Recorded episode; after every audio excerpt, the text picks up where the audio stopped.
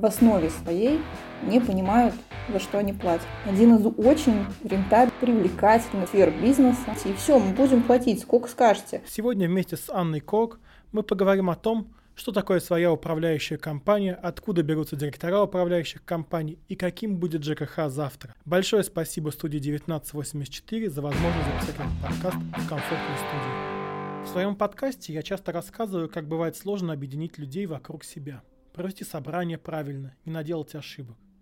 И я очень рад, что теперь у нашего подкаста есть партнер. Сервис для собственников Батлер. Батлер – это команда профессионалов, которая поможет вам провести онлайн ОСС, создать спецсчет на капремонт, проверить работу вашей компании. И создать ТСН? Скачивайте приложение Butler в App Store и Google Play или заходите на сайт butler.social. Становитесь хозяином своего дома.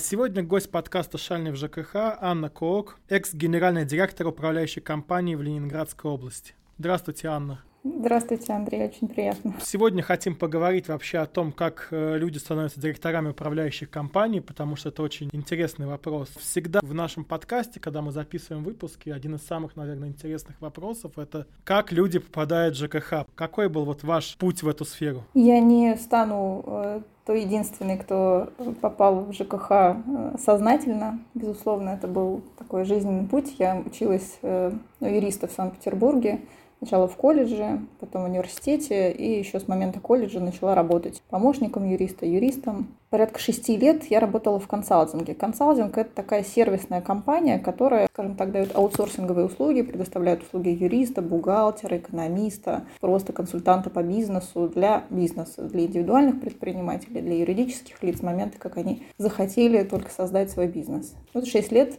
это был мой такой первый опыт, и вот заложил, в принципе, подход э, к делу, дал очень широкую экспертизу в части бизнеса, причем самых разных, и с международным участием, просто российских индивидуальных предпринимателей, каких-то микробизнеса. Дальше я решила выйти замуж. Почему-то устала от города, устала от большого, я такой трудоголик, устала от э, Санкт-Петербурга, решила вернуться в свой город Ленинградской области, в Сланцы. И так как там с работой, как в любом маленьком городе России, не шибко хорошо, для начала устроилась юристом в управляющую компанию. Мой молодой э, зазор, мой молодой такой пыл ускорил мое там какое-то карьерное развитие в этой управляющей компании. Я стала сразу почти что начальником юридического отдела. Мне всегда очень было интересно понять, почему там у нас в компании управляющий такой бардак. Я поглощала информацию новую все больше и больше, занималась работой с населением. Все получалось, давала хороший результат. Мне не хватало познания технического толка, я получила доп. образование строительное, чтобы людям мочь многое объяснить. Так, через три года доросла до генерального директора по согласию собственника, который до этого был генеральным директором, ушел в такой отпуск свой заслуживанный, сделал меня генеральным директором. Так я четыре года просуществовала генеральным директором, потом захотелось чего-то нового, уехала в Москву консультировать бизнес ЖКХ. Ну, то есть я Знакомств э, было много за счет форумов, каких-то сборов, коллег. И до сих пор продолжаю просто консультировать бизнес. Многих интересует вопрос вообще, а как попасть в ЖКХ и что нужно для этого сделать? То есть как вообще войти в эту сферу? Многие думают, там, может быть, начать бизнес, потому что он стабильный в текущей ситуации, потому что люди в ЖКХ платят. В эту сферу, с одной стороны, сложно попасть, что странно, с другой стороны, кадровый голод в сфере существует. С кем не пообщайся из больших начальников, больших управляющих компаний или девелоперов, они все в один голос говорят, что кадровый голод, никто не хочет работать, работников нет, их не учат просто. Там вакансий очень много. Во-первых, там очень сильно нужны люди, специалисты по эксплуатации, люди, кто работают и с населением, и обслуживают дома с точки зрения определения, какие там работы нужны, и разъяснения это населению. Вот я считаю, что специалист по эксплуатации топ-3 э, очень сильно востребованных в этой сфере вакансий, ровно как и на, на втором месте это сантехник, потому что в большинстве российских городов все старые закалки, все дяденьки 45 плюс в большинстве случаев. Большая беда. Я даже вот общалась с образовательными учреждениями, что надо как-то ребята учить, надо целево учить, потому что ну, скоро мы совсем окажемся без работников. То же самое профиль на кровельщики, фасадчики, но не то, что учат э, капитально таких людей, которые идут девелоперам, застройщикам и строят э, дома, а те, кто эксплуатирует как показала практика общения с девелоперами, с проектировщиками многоквартирных домов, мы, конечно, пока что живем в разных мирах. Эксплуатанты и те, кто проектирует дома, э, мы друг друга пока что не слышим или еще не хотим слышать. Отвечая на вопрос, как попасть, по-разному. Было бы желание. Работа найдется для всех. Абсолютно точно, особенно в городах чуть меньше, чем Санкт-Петербург или Москва. Вот поедь в любой другой город э, и в управляющих компаниях точно совершенно много открытых вакансий. А почему тогда вот, э, ну, реально поиск хорошего специалиста на ту или иную вакансию, причем там начиная от директора управляющей компании и заканчивая там слесарем, сантехником, даже дворником – это такая, ну, непростая задача, которую нужно решать. То есть очередь не стоит, по крайней мере, тех специалистов, которые нужны такого качества. У нас в стране существует, отсутствует понимание, что такое подбор персонала. И в основе своей в, в управляющих компаниях подбором занимаются кадровики. Кадровик и тот, кто занимается подбором персонала, это очень э, разный вопрос, разная специфика. Так называемый американский, ну, американский термин рекрутмент для нас чужероден, а ведь это база. Э, если подходить профессионально к подбору персонала, не искать своего понятного человека, не искать того, кто э, вроде бы как нормально делает или как раз-таки в очередь, а нормально составлять профиль э, вакансии, нормально выстраивать коммуникацию с самим сообществом.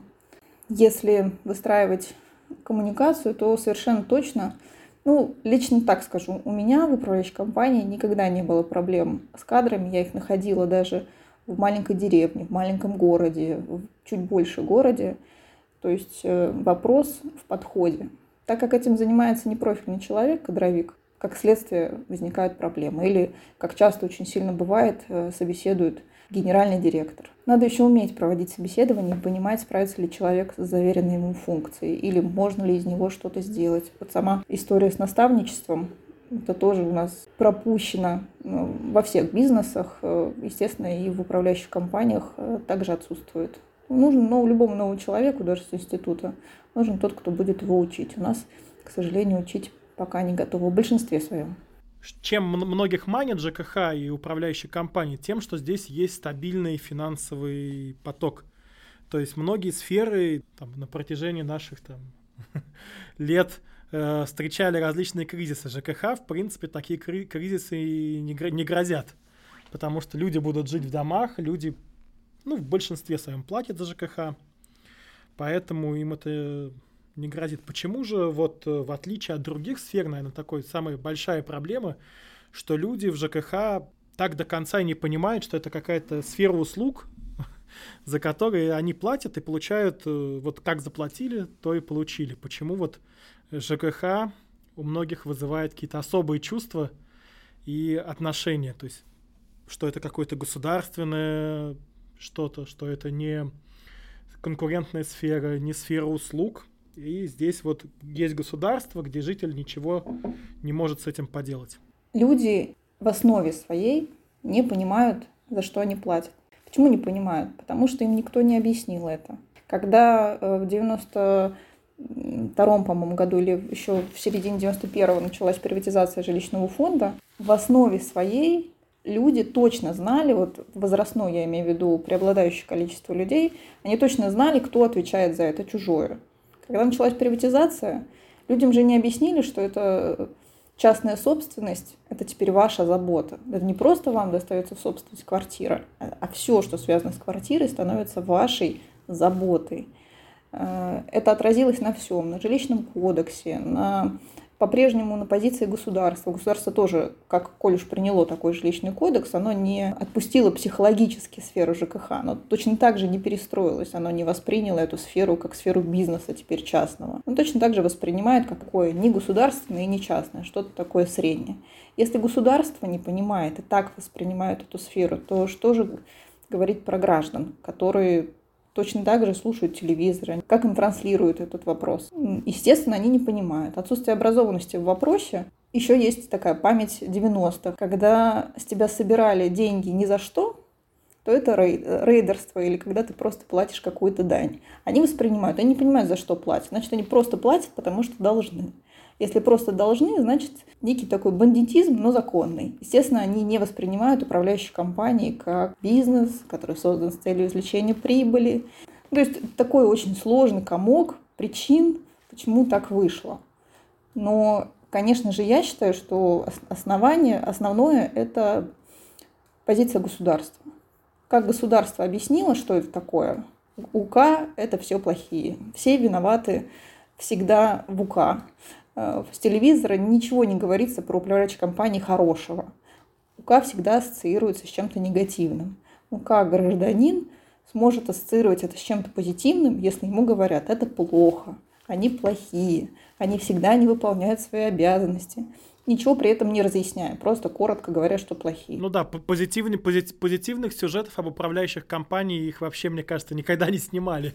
Абсолютно. Я даже как-то именно вот пыталась отслеживать, э, так не смотрю телевизор, но пыталась отслеживать утренние какие-то новости или просто, ну, ничего кроме негатива же нету. Хотя есть очень хорошие истории в сфере э, управляющих компаний, классные инициативы, хорошие люди, хорошие ребята, которые управляют своими домами, ТСЖ. И об этом можно и нужно говорить. Но, как ты правильно сказал, я не видела таких сюжетов. Да, но вот если сейчас говорить о том все-таки, что же получается жилищный кодекс 20 лет почти, э, приватизация 30 лет, все-таки проблема больше в жилищном кодексе или в неким таком, как э, говорят, маркетинге в этой сфере, то есть недостатки просветительской работы, и хорошего пиара. Мне кажется, что в совокупности, но если мыслить структурированно, то государство сначала определяет, что такое жилищное законодательство, потом утверждает жилищный кодекс в конве того, как оно воспринимает это направление. Вот когда государство, когда было утвер... Э, в 2004 году да, был э, жилищный кодекс принят, я как-то, когда только стала юристом в жилищном деле, я, конечно, в институте учила это, э, это право, но для работы очень подробно его изучила, положила туда много-много закладочек, но всегда всем рассказываю важную вещь. Я сделала закладки «Права, обязанности и ответственность управляющей компании». Я сделала права, обязанности и ответственность гражданина. Так вот, ни одной вкладки «Ответственность гражданина» в жилищном кодексе нет. Вот официально ответственно заявляю.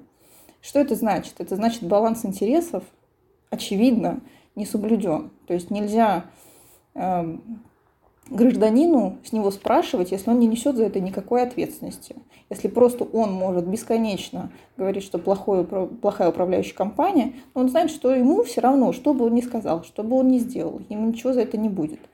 И, конечно же, тогда, когда утверждался жилищный кодекс, была, вот, мне кажется, совершена какая-то такая стратегическая ошибка, что сразу людям не начали вести работу вот именно с точки зрения частной собственности. Если бы тогда заложили, может быть, больное очень сильное решение, то сейчас, через 20 лет, мы худо-бедно, потихонечку, психологически пришли к тому, что житель должен определять жизнь своего дома. А сейчас даже то, что принимаются новые какие-то федеральные законы или закладываются проекты, нормативно-правовые акты, они все в конве, все в той же. То есть все больше контроля государство на это берет, тем самым транслируя гражданам, что мы за вас все решим, мы ваш дом сами определим, как он будет жить. Мы сами мы, мы думаем даже о том, чтобы определить размер платы в отношении вашего дома. Что в целом идеологически, конечно, совсем неправильно. Потому что если это либо частный бизнес, и есть какая-то на рынке конкуренция, какое-то взаимодействие рынка, либо уже государство решает, полностью, потому что это государственное, государственное бюджетное такое учреждение. А у нас не там и там. Ну да, получается, что в итоге все, государству это выгодно, лю, людям кажется, что им это выгодно, потому что они платят, э, ну, как будто бы меньше. Но при этом дома многие становятся плохо выглядящими.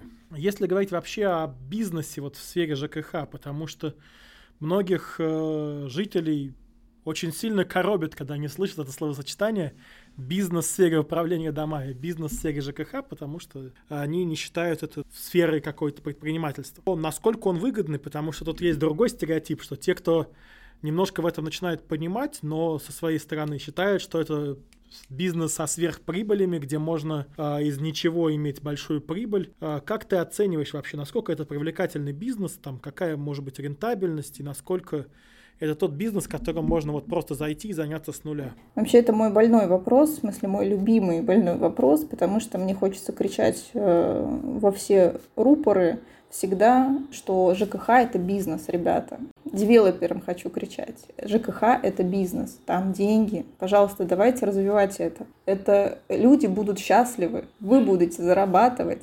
Только давайте это развивать и э, перестать играть в это полугосударственно, получастное или не понимать вообще, чью функцию мы выполняем и зарабатываем, кому мы деньги. Отвечая бы, отвечая бы любому гражданину вот на этот вопрос, частному, кто обратился мне, ко мне там с дома, да, я бы сказала, что бизнес ЖКХ, конечно же, есть и должен быть. И это такое же общество с ограниченной ответственностью, созданное с целью изучения прибыли. Но оно живет в тех условиях, в которых ее поместило государство, это общество. Государство так эту сферу регулирует или не регулирует в каких-то вопросах, что эту сферу нельзя назвать устоявшимся рынком, потому что там нет в той или иной степени вот понятие рынка и конкуренции. В основном, я сейчас не говорю про Москву, Санкт-Петербург, какие-то города-миллионники, я говорю про маленькие города, где ничего не регулируется, никто туда старается не лезть, и э, по 20 лет управляющая компания является тем остатком ЖЭКа, который до этого был. И там нету конкуренции, там никто не подумает взять чьи-то новые дома или создать на этот дом ТСЖ. Там никому даже в голову это не приходит к моему большому сожалению, потому что управляющая компания – это бизнес, такой же сервисный бизнес, как и любой другой бизнес. Да, он сложный, да, там точно так же нужно, как в любом бизнесе, работать, много заниматься общением с населением. И сложный он тем, что одно дело, когда у тебя один заказчик, это какой-то генеральный директор или собственник бизнеса, или там, главный инженер в этом бизнесе. Другое дело, когда у тебя ты исполнитель, а у тебя 500 заказчиков, э, потому что 500 квартир, из них пусть даже 20 активных, и у них у всех разные интересы. С ними со всеми нужно проводить большую разъяснительную работу, объяснять, почему мы делаем то или иное, почему мы не, не учитываем ваши интересы, потому что есть законодательство, есть требования законодательства, есть потребности вашего дома, а не только ваши хотелки, они не сильно профессиональные. И на все это часто люди не соглашаются. Они не хотят иметь дело с физическими лицами. Очень часто можно услышать в сфере бизнеса, э, что работать с физическими лицами – это такая возня, это много, долго, неудобно. Повторюсь, я придерживаюсь позиции, что ну, не то, что там деньги, ну, я не могу так широко сказать, что там есть деньги, но это один из очень рентабельных, привлекательных сфер бизнеса, как и любой другой бизнес. Если говорить вот об этом коллективном клиенте, то есть как раз одна из больших проблем, что в ЖКХ, когда клиент сам себя таким не создает. Есть э, два мнения у многих управляющих компаний от застройщика, что нужно со всеми работать невозможно, э, нужно работать там с активным ядром, а оно уже будет дальше работать со всеми остальными, либо держать их там, как бывает, в неком страхе потому что есть такой типаж старшего по дому, который всех остальных держит в страхе в своем доме, никто против него ничего не скажет, и управляющая компания должна договариваться с ними. Либо, как говорят, что нужно стараться именно избегать работы с э, инициативными группами, старшими по домам, по домами так называемыми, и выходить на коммуникацию со всеми жителями и как-то с ними выстраивать отношения через общие собрания. Где тут истина и как вообще вот построить эту работу когда реально дома многие, особенно в Москве, в Питере, становятся такими, как небольшими городами, где живет уже несколько тысяч человек. Обычно управляющие компании, с которыми я сталкивалась, кстати, и в ТСЖ такая же э, боль, очень многими действиями э, руководит непрофессионализм и страхи, как ты правильно заметил, страхи, что там что-то неизвестное, страшное, и я сейчас пойду с ним поговорю, и ничего, никакого результата не добьюсь. Это болезнь прям в стране. Э, администрация не выходит на диалоги с домами, которые чего-то требуют. Они просто боятся этого открытого диалога. Я сталкивалась с этим везде, в Московской области, э, в Дагестане. Ну, в смысле, это такая какая-то везде, где я была, это одна единственная болезнь. Мы отказываемся разговаривать просто, прям боимся. Проще написать в социальных сетях какие-то гадости, проще написать какое-нибудь письмо и вот просто жаловаться. Это хорошо, если до этого дошли руки. А вот к диалогу, когда собираешь во дворе людей и говоришь, давайте поговорим, просто разъясним друг другу, кто чем занимается, разберемся в вопросе. этим очень мало кто занимается. Но, возвращаясь к началу нашего с тобой разговора, кадровый голод. Ведь это все не страшно. Я почему, вот, например, в своей управляющей компании с этим мало сталкивалась? Я людей потихонечку, потихонечку сама приучала к тому, что это не страшно. Сначала приводила их к себе на приемы населения, которые приходили ругаться, и показывала, что разговаривать это не страшно. Люди уходят удовлетворенные, они выговорились. И во дворах не страшно людей собирать. Они выговариваются, они говорят всю свою боль.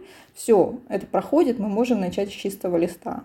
Поэтому нужно просто работать и понимать, что коллективный заказчик – это не страшно, если автоматизировать процессы, если не выделять э, совет дома. Почему не выделять совет дома? Поясню, потому что мне показался с моим опытом, что это не сильно рабочий инструмент – Э, люди очень сильно устают от того, что с них начинают спрашивать. Вот эти пять несчастных человек на дом, потом их дверь, под дверью начинают дежурить, а потом начинают говорить, что вам, наверное, управляющая компания платит, и вообще на них переваливать свою личную ответственность за свои какие-то задачи.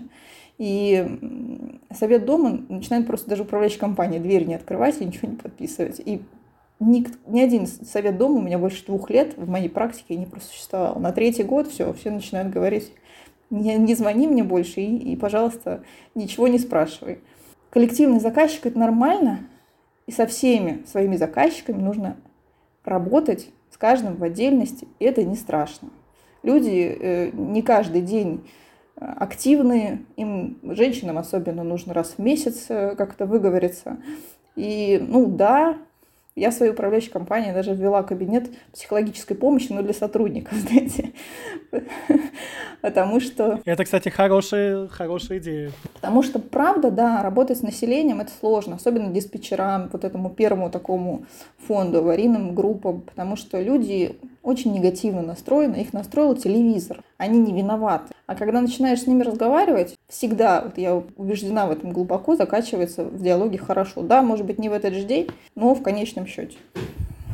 Люди вообще ну, нормально реагируют на диалог, потому что диалога у них в жизни часто бывает мало, а часто это на работе это обычно распоряжение, приказы и общение везде. А если говорить о твоей управляющей компании, то вот как ты чувствовал вот возможность там предел твоей управляемости? Не может же директор, допустим, там быть в курсе всех встреч на всех домах, э, все держать, знать каждого активного жителя? То есть, э, наверное, это самый важный вопрос, как масштабироваться управляющей компанией, то есть как а, большой-большой управляющей компании избежать проблем с управляемостью, делегированием и прочими моментами любому генеральному директору, вот не только в управляющей компании, в любом бизнесе, э, его функцией главной является организация процессов, описание вектора развития и контроль за выполнением задач.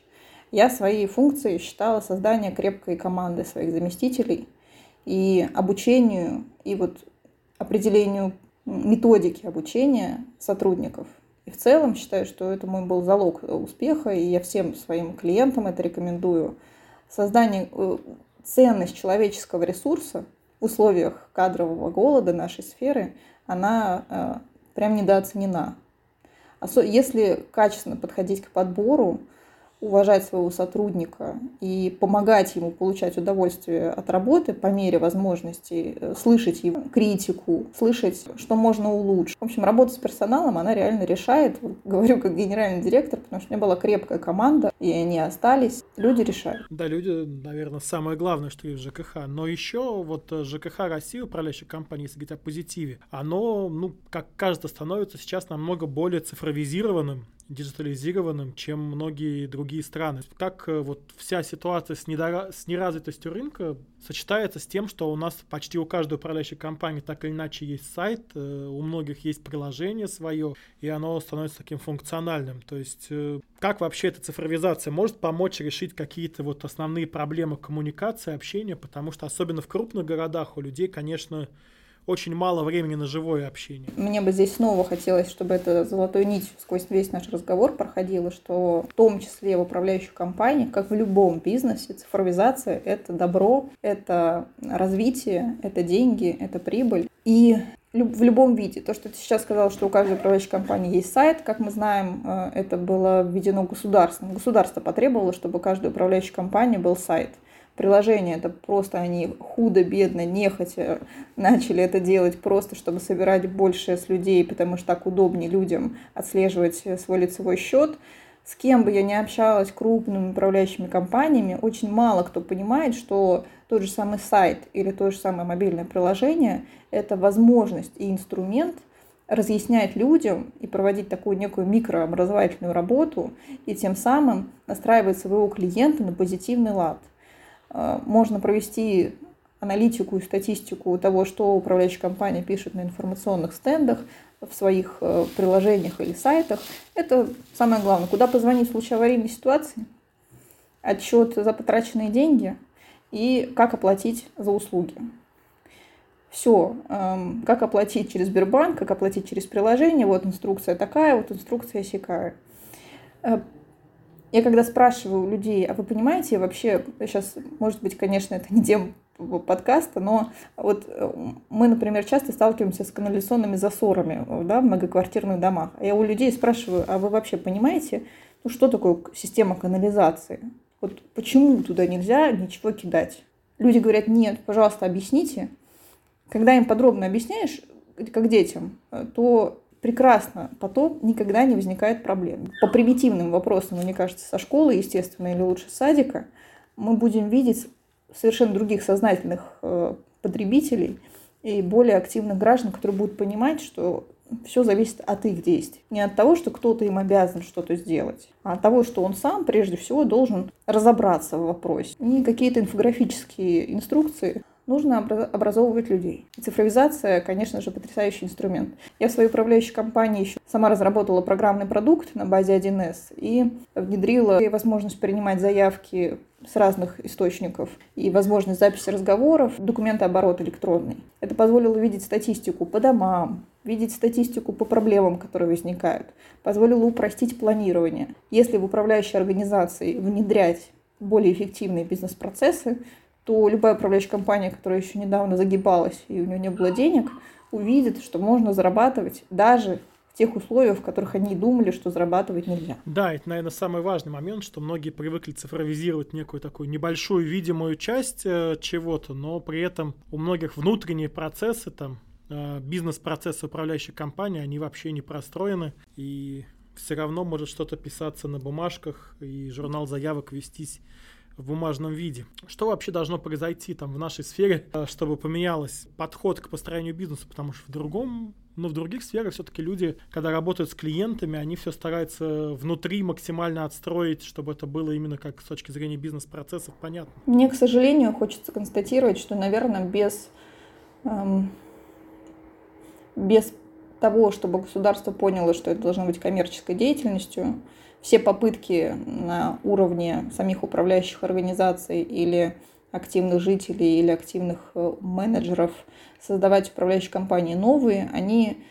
будут не столь эффективны, как если бы государство захотело все-таки передать это в частное управление, и этот рынок, он бы сам закипел. Предприниматель, такое понятие, как тот, кто предпринимает, э, они бы, этот рынок, безусловно, у него был бы такой переломный момент – но э, как, как в любой сфере, которые, которые касались такие изменения с государственной в частную.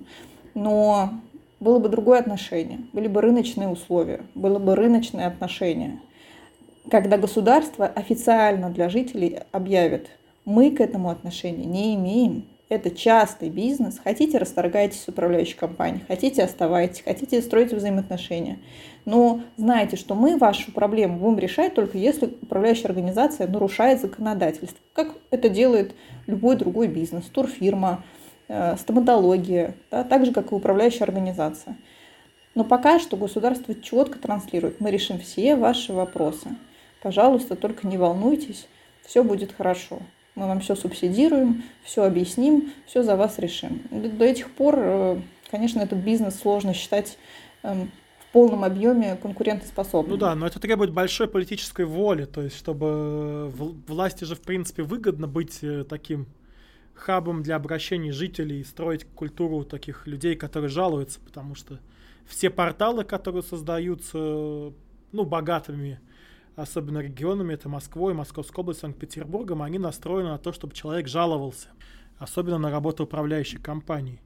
Как же перейти вот э, к сервисной модели, к тому, чтобы вот появилось там понятие клиентоцентричность в ЖКХ, и это было не что-то такое смешное, э, как особенно не в столичных городах, а вот, ну, как бы реальность, ну, как бы, как в любом сервисном бизнесе, там, меряют NPS, э, все клиентоцентрично, как-то все. Вот Мне кажется, что, знаешь, когда-то когда-то не было такого понятия, как гипермаркеты, и один богатый человек Галь, Гальский, да, предположим, он захотел, создал сеть, которая не, не, не знает аналогов, и дальше все пошли копировать.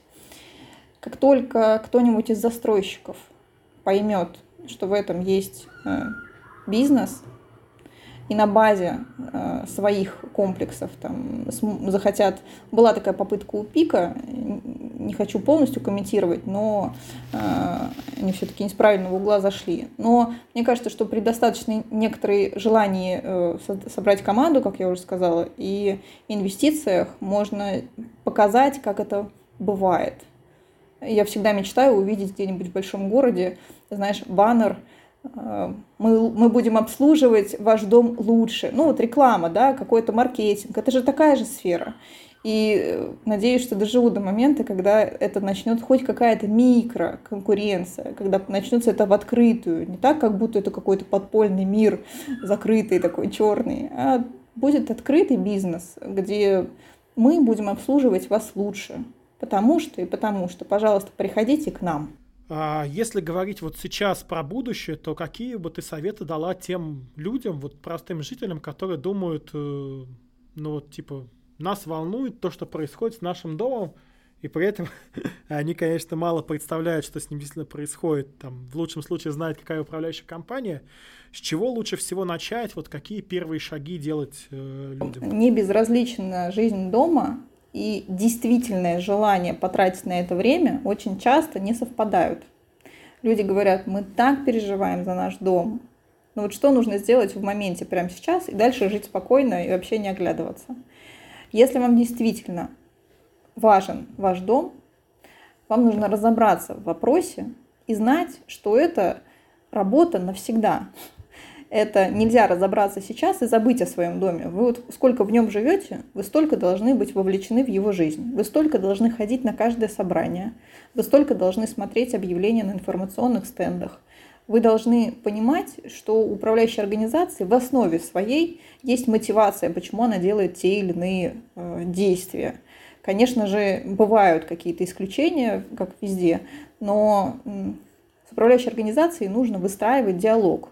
И если он до этого не был выстроен, или он был конфликтный, или еще что-то третье, то это значит, что на это уйдет какое-то время. Я бы рекомендовала. Вот вообще в целом терпение очень даже полезное качество.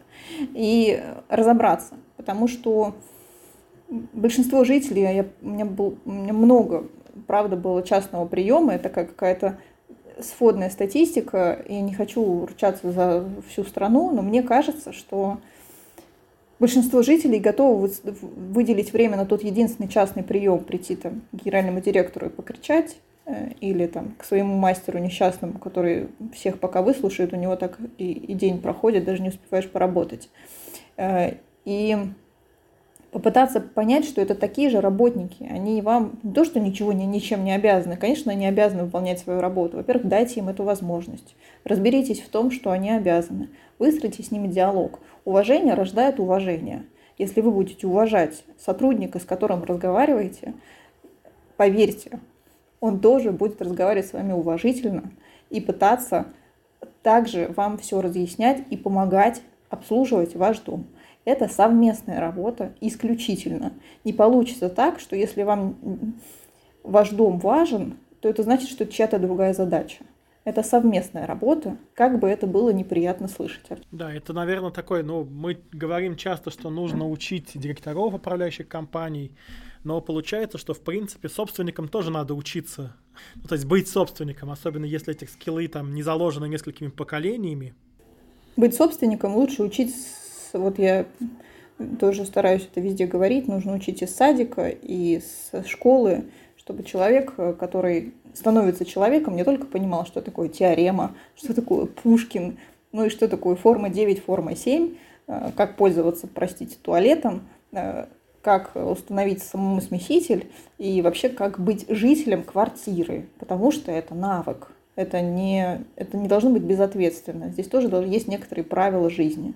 И вот эти правила жизни, они их нужно закладывать точно так же, как и другие знания, мне кажется. Да, это важный вопрос, и он упирается еще в день. Многие же, исходя из этого, не понимают, например, за что они платят управляющей компании, как образуется тариф. Отдельно тут э, тема муниципального тарифа, что часто он говорит людям, что как бы в принципе не надо думать. И большинство управляющих компаний понимают, что они не могут объяснить вообще, какая перспектива того, что ну, люди будут готовы самостоятельно утверждать тарифы, голосовать за это, понимать, а не ввергаться в пучину муниципального тарифа, потому что, ну, как бы статистики нигде нет, но, скорее всего, 80-90% жилищного фонда это муници... живет на муниципальных тарифах. Может ли здесь что-то поменяться вообще принципиально? Еще вчера, когда я думала о нашей с тобой встрече и подкасте, я думала, что у меня был один ответ на вопрос. Сегодня читаю э, российскую газету, что там а, на очень серьезном уровне рассматривается федеральный закон, уже пять лет, конечно, рассматривается, но сейчас уже конкретно Государственной Думы вынесен, по тому, чтобы ограничить размер платы по типам домов, утвердить его некий минимальный, средний, максимальный, в целом ввести э, регулирование в размер платы. Обычно, когда тебе начинают говорить, за сколько тебе продать колбасу, то есть одно дело твоя персональная наценка, сколько ты готов с этого заработать как предприниматель. Другое дело тебе гарантированно э, говорят, что ты вот не, меньше, не больше не продашь. Вот, вот, вот 100 рублей твои. Точно так же в управляющей компании. Если ей говорят, что твоя максималь, твой потолок 21 рубль, например, и здесь управляющая компания что может решить? Ну, дай бог, если они предусмотрят возможность с собственниками что-то обсуждать. Там останется еще какой-то зазор на собрание, на там, дополнительные работы, на поливы, озеленение или еще что-то. Ну, дай бог, они оставят этот зазор. Если они совершат ошибку и ведут реальное регулирование в этой сфере, то, отвечая на твой вопрос, можно ли что-то поменять, чтобы людям начать разъяснять, за что они платят, или тем более, чтобы они сами могли это как-то понимать, то, думаю, нет. Это как раз-таки один из шагов против разъяснения людям. Вот государство подумало, подумало, как нам разъяснить, за что они платят. Зачем мы будем разъяснять? Давай просто утвердим размер оплаты и пойдем дальше спокойно. Люди не хотят этим интересоваться, как будто бы, хотя на самом деле всем очень интересно. И я сколько не спрашиваю на собраниях, люди говорят, да вы просто нам объясните, нам многого не надо, просто, ну, правда объясните, и все, мы будем платить, сколько скажете, просто объясните за что. Кстати говоря, в защиту ТСЖ Здесь э, присутствует возможность обсуждать, разъяснять, и как будто бы здесь еще остается какое-то поле свободы. Да, потому что в ТСЖ все-таки часто люди понимают больше, что они за что-то отвечают. И это же является на самом деле у многих аргументом против ТСЖ, потому что люди говорят, это мы теперь будем сами за все отвечать, не будет э, какого-то дяди, который это будет делать. Если говорить о тебе, то сейчас ты уже не являешься директором управляющей компании, где ты себя вот видишь в, в сфере ЖКХ и чем занимаешься сейчас, какие планы? Мне очень хочется, я э, горю идеей сделать некие образовательные и картины картинки и уроки и записи видео э, уроков и пытаться их в каждый угол пихать. Э, и я даже пытаюсь это сделать на уровне там, садика своего ребенка, потому что считаю это очень сильно важным. Собственно, хочу себя в этом больше э, развивать. Что касается на данный момент моей профессиональной карьеры, то стараюсь помогать ТСЖ и управляющим организациям, посмотреть на их бизнес как на бизнес, как можно оптимизировать процессы. Они часто очевидных вещей, естественно, не видят. Они понимают, что когда они убирают журналы, они сделают лучше всем, себе прежде всего. Когда они начинают вести это в электронном виде, это оказывается становится быстрее, удобнее. А когда они понимают, что можно учить персонал, и он не глупый на самом деле, он просто не понимает, зачем и что он делает, все становятся, жизнь ЖКХ, так называемая, становится чуть-чуть счастливее. Вот я правда искренне влюблена в сферу и вижу в ней очень большую счастье, перспективу вообще для государства и для жителей, потому что без этого никуда. И хочется, чтобы люди тоже это понимали. Да, это, конечно, образовательный стартап ЖКХ давно, давно нужен очень э, на глобальном уровне. В заключение вопрос, наверное, такой мало очень литературы есть, то есть есть статей, много статей, много материалов, но вот мало какой-то книги про ЖКХ, то есть там есть две-три книги, наверное, которые написаны директорами управляющих компаний. Поэтому не обязательно это будет книга из ЖКХ. Но вот что бы ты посоветовала почитать тем, кто этой сферой интересуется, кому что-то интересно узнавать для себя новое? Или там, может быть, найти вдохновение, может быть, это даже будет какая-нибудь художественная книжка. Тут отделаюсь э, маленькой шуткой, потому что мне кажется, что почитав минимальный перечень обязательных работ управляющей компании, это большое открытие вообще. И люди, когда э, узнают об этом документе, они очень сильно удивляются вообще, что оказывается есть минимальный перечень работ, и сколько всего туда входит, сколько должна делать управляющая организация, и сколько она делает, оказывается, для граждан это тоже является открытием. Я вообще за то, чтобы разбираться сначала в терминологии, с точки зрения управляющей компании, нужно интересоваться нормативно-правовыми актами. Большое спасибо тебе за эту запись. Э, было очень интересно. И мне спасибо большое. Всем пока. И спасибо большое вам, что послушали наш выпуск. И нашему партнеру, сервису для собственников Butler. Скачивайте приложение сервиса в App Store и Google Play и решайте проблемы вашего дома просто и удобно. Подписывайтесь на наш подкаст на всех подкаст-платформах, ставьте лайки, подписывайтесь на мой телеграм-канал – и становитесь нашими патронами на сервисе Boosty. Ссылка будет в описании подкаста. До новых встреч!